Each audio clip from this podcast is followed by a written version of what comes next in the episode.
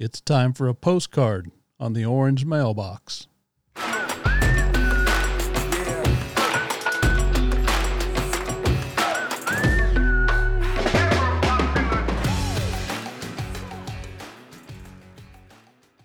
What reaction will you have? All three took up their cross. They took it up to where they would die.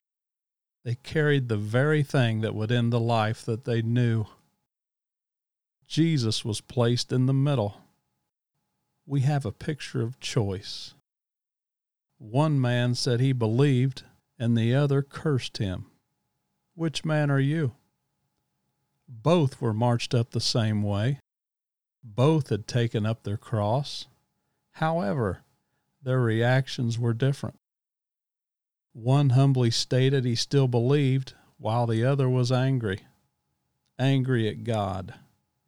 Mad that his belief system brought him to this point. Jesus was right next to him, too, yet he was angry. Somewhere in our spiritual minds, we think taking up a cross is merely a bullet point in a list of sermon notes that sounds nice. If you're going to continue to follow him to where he is going, you will not only have to die, but not be resentful of the path that put you next to him. Our Christian society has done us a disfavor by showing us huge arenas filled with shouting people, money raisers, fancy Bibles, iPad Bible apps with a Starbucks coffee during the sermon, trying to attain big faith, building projects and conferences on how to continue a predictable pattern.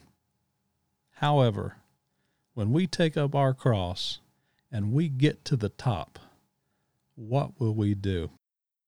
Will we reserve ourselves to the fact that we are there and need Him?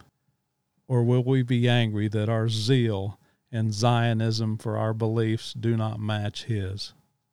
Will we begin using if and pointing our finger at God? We will be one or the other. What reaction will you have?